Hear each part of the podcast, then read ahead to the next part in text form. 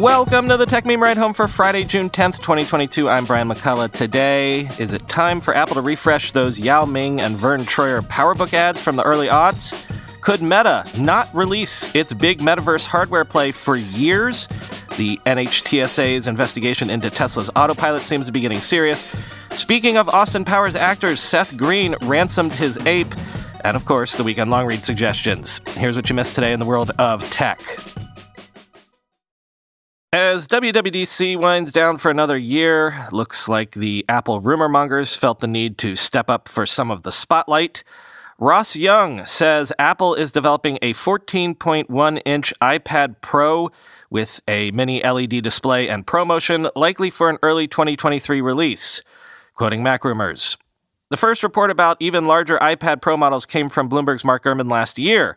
In the first edition of his Power On newsletter, Gurman said Apple was exploring iPads with larger displays.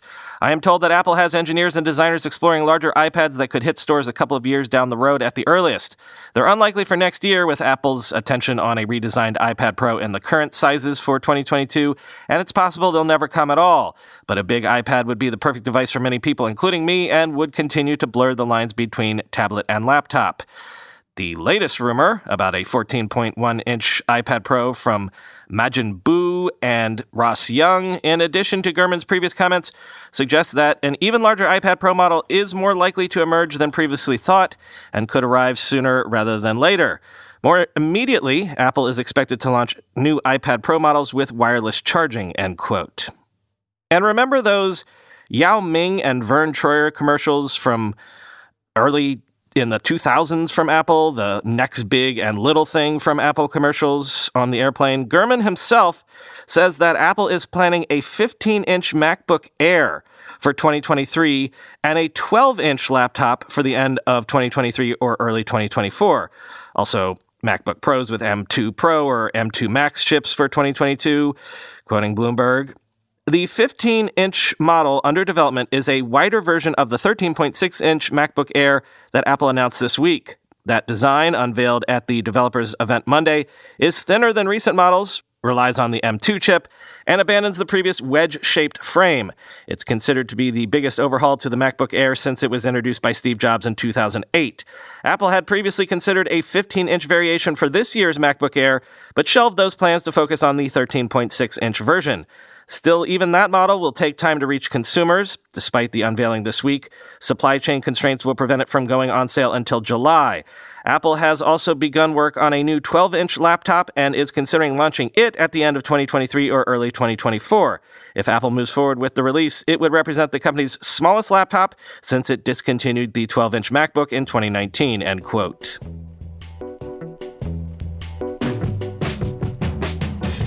Not sure at all what to make of this. A source is telling the information that Meta has decided not to release the first version of its AR glasses, originally scheduled for 2024, to instead focus on the second version with a release for that unlikely for years. Quote, Meta has decided to not commercially release what was to be the first version of the AR glasses, codenamed Project Nazar, which was reportedly scheduled to launch commercially in 2024. The glasses are expected to become a demonstration product instead, according to a person familiar with the matter. Meta now plans to prioritize what was going to be the second version of the glasses, internally codenamed Artemis. The shift means Meta is unlikely to release a version of the glasses for several years.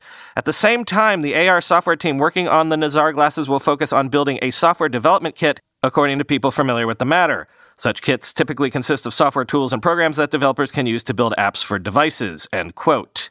So, this is either partially corroborated or contradicted by Alex Heath in The Verge, who says sources have told him that Meta will distribute the first version of its AR glasses, codenamed Orion, exclusively to developers, helping them build software for future devices. Quote, Meta has decided to not sell the first version of its full fledged AR glasses codenamed Orion and will instead distribute them to developers so they can build software experiences for the device in future versions, a person familiar with the matter told The Verge. The company is also shelving plans to release a smartwatch with a detachable display and two cameras in favor of a design better suited to control a later version of the glasses. The first version of the AR glasses, which have been in development for three years, was always going to be geared toward developers and early adopters, but executives hadn't decided whether to sell them broadly until now, the person said. Employees working in Meta's Reality Labs division building VR and AR hardware were informed of the decision this week. The information first reported the news on Thursday. Version 2 of the glasses, codenamed Artemis, remains on track for a consumer release at a higher production volume with a less bulky design and more advanced display technology. And as soon as next year, Meta also still plans to release an entry level, cheaper version of AR glasses, codenamed Hypernova, which will pair with a nearby phone to show incoming messages and other notifications through a smaller heads up display. End quote. So, mix all that up with the rumors that Meta is going to stop selling its Portal smart display as a consumer product, instead, focusing on selling future versions to businesses. And boy, oh boy, the road to the metaverse is suddenly shrouded in fog. Here's the thing let's say Meta really doesn't release its big play in the glasses slash headset space for years. And in the meantime, Apple will likely have released theirs. And wouldn't that mean they would capture the public mind share for this new product category, if not actual market share? Like, you know, normal folks only know the Apple Watch and maybe the Fitbit. So, will consumers, by the time Meta gets around to releasing, only know eyeglasses or whatever they're going to be called by the time Meta's Play hits the market? If so, that's wild. Because remember, all Zuck really wants is his iPhone moment, his chance to define and own a new market and the platform to go along with it. If I were a Facebook shareholder, I'd be worried that maybe Apple's going to eat his lunch. And given all of the money that's being poured into this as sort of a long term Hail Mary play, I'd be kind of really nervous.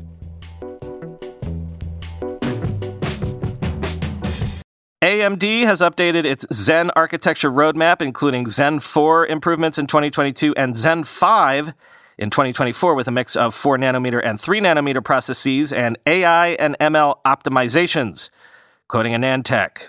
At this point, AMD is expecting to see a greater than 25% increase in performance per watt with Zen 4 over Zen 3 based on desktop 16C chips running Cinebench. Meanwhile, the overall performance improvement stands at greater than 35%, no doubt taking advantage of both the greater performance of the architecture per thread and AMD's previously disclosed higher TDPs, which are especially handy for uncorking more performance in MT workloads.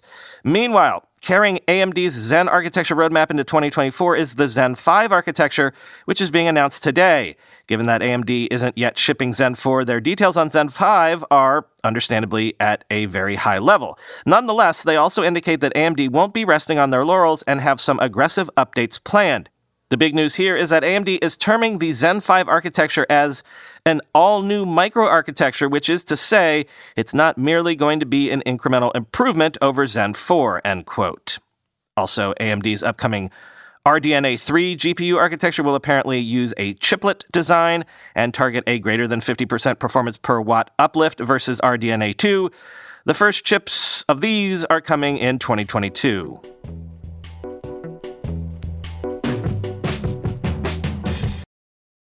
The NHTSA has upgraded its Tesla autopilot investigation to a quote engineering analysis investigation, which typically precedes possible recalls, and it is expanding the number of vehicles it is investigating from 765,000 to 830,000, quoting The Verge.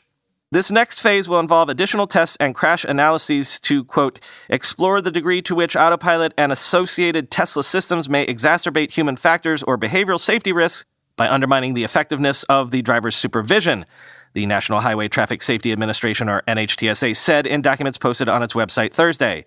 The NHTSA is also expanding the number of Tesla vehicles that could be affected by the investigation from 765,000 to 830,000. The probe covers Tesla models S, X, 3, and Y vehicles that were released from 2014 through 2021. The agency is looking into 16 crashes in which Tesla owners using autopilot crashed into stationary emergency vehicles, resulting in 15 injuries and one fatality. Most of these incidents took place after dark, with the software ignoring scene control measures, including warning lights, flares, cones, and an illuminated arrow board. End quote.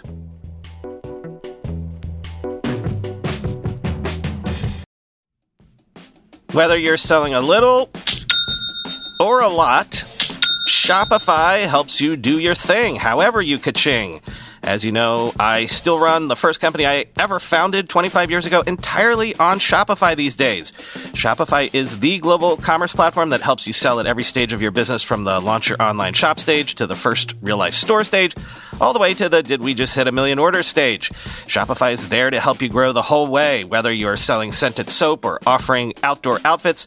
Shopify helps you sell everywhere from their all in one e commerce platform to their in person POS system, wherever and whatever you're selling. Shopify's got you covered. Shopify helps you turn browsers into buyers with the internet's best converting checkout, 36% better on average compared to other leading commerce platforms. And sell more with less effort thanks to Shopify Magic, your AI powered all star.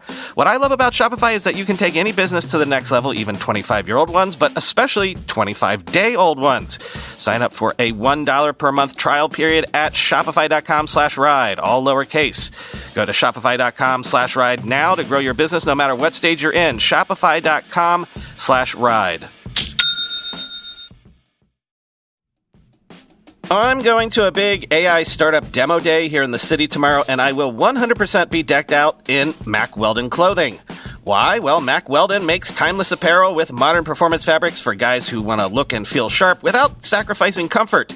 Mack Weldon clothes are designed to fit your style and the demands of modern life. They look like regular clothes, but feel like the latest in modern comfort.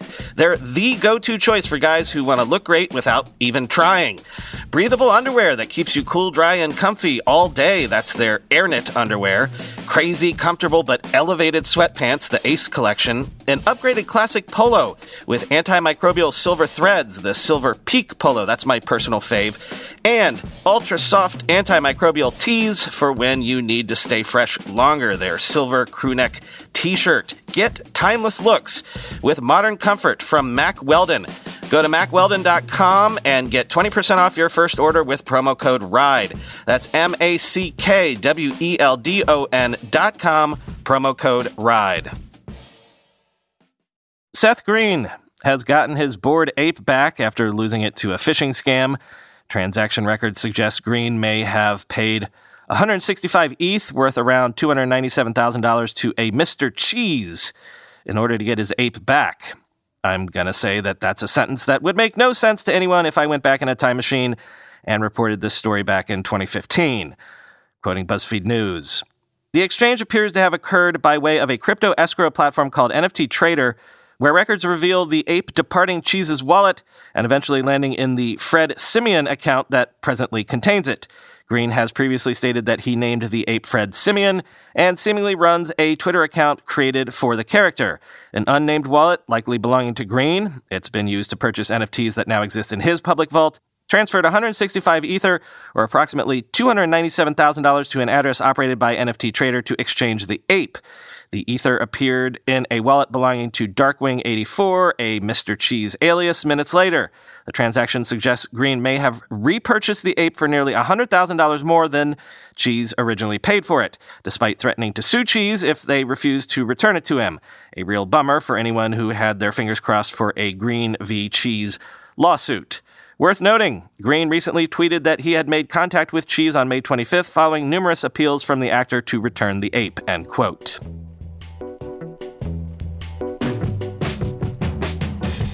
Time for the weekend long read suggestions. First up, sorry to say that hurricane season is upon us again here in the States. And CNET says new drones could help get 5G back up and running after a storm hits.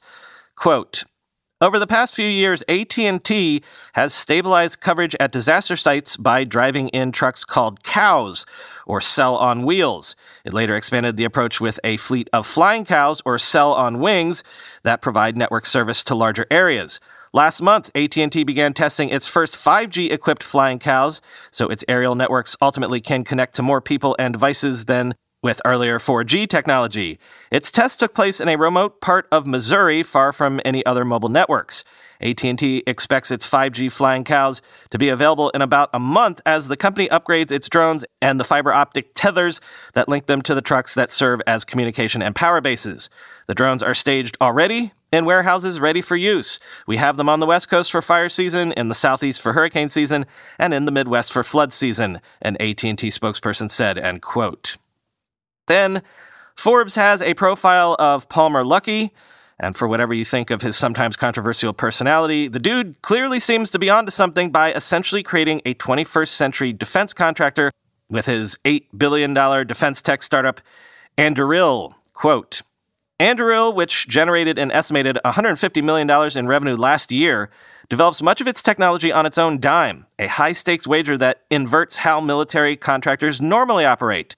Rather than waiting for the Department of Defense to launch a multi year process of defining tech requirements and inviting bids to develop prototypes, Anduril plows ahead and makes weapons and surveillance systems that it believes the government will want as long as they work.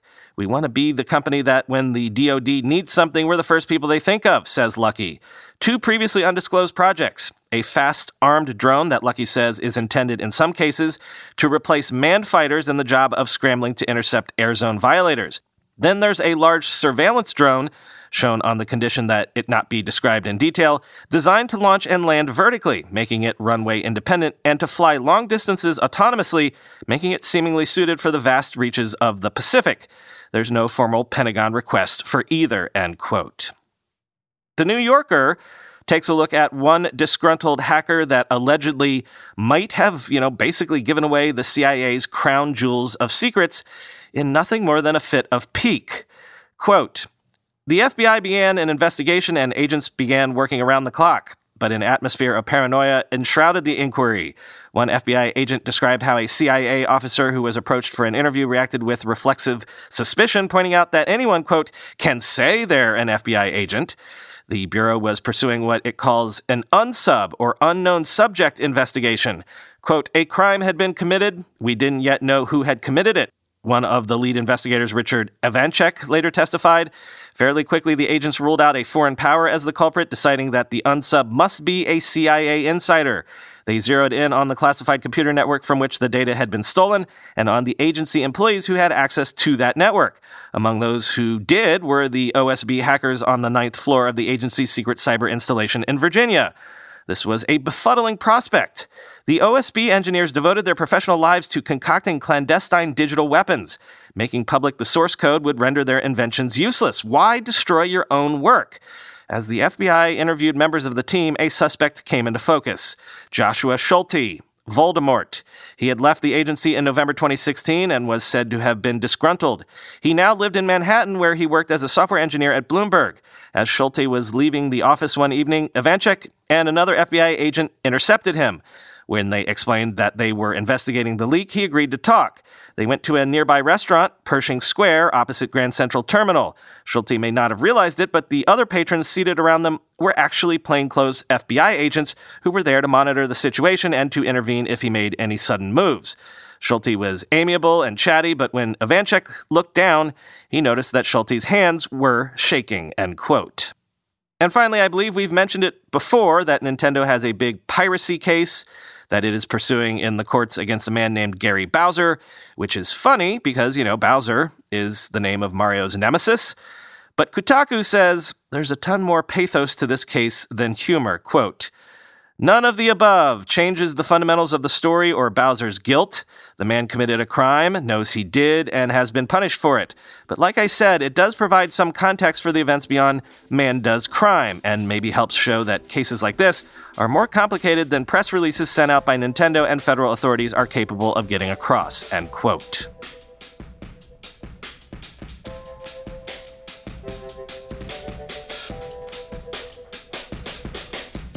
This weekend's bonus episode is last night's Twitter space where Chris and I broke down the week that was with WWDC stuff. Also, Chris Mattern came on to break some startup founding and interesting Raise news that I didn't get a chance to cover.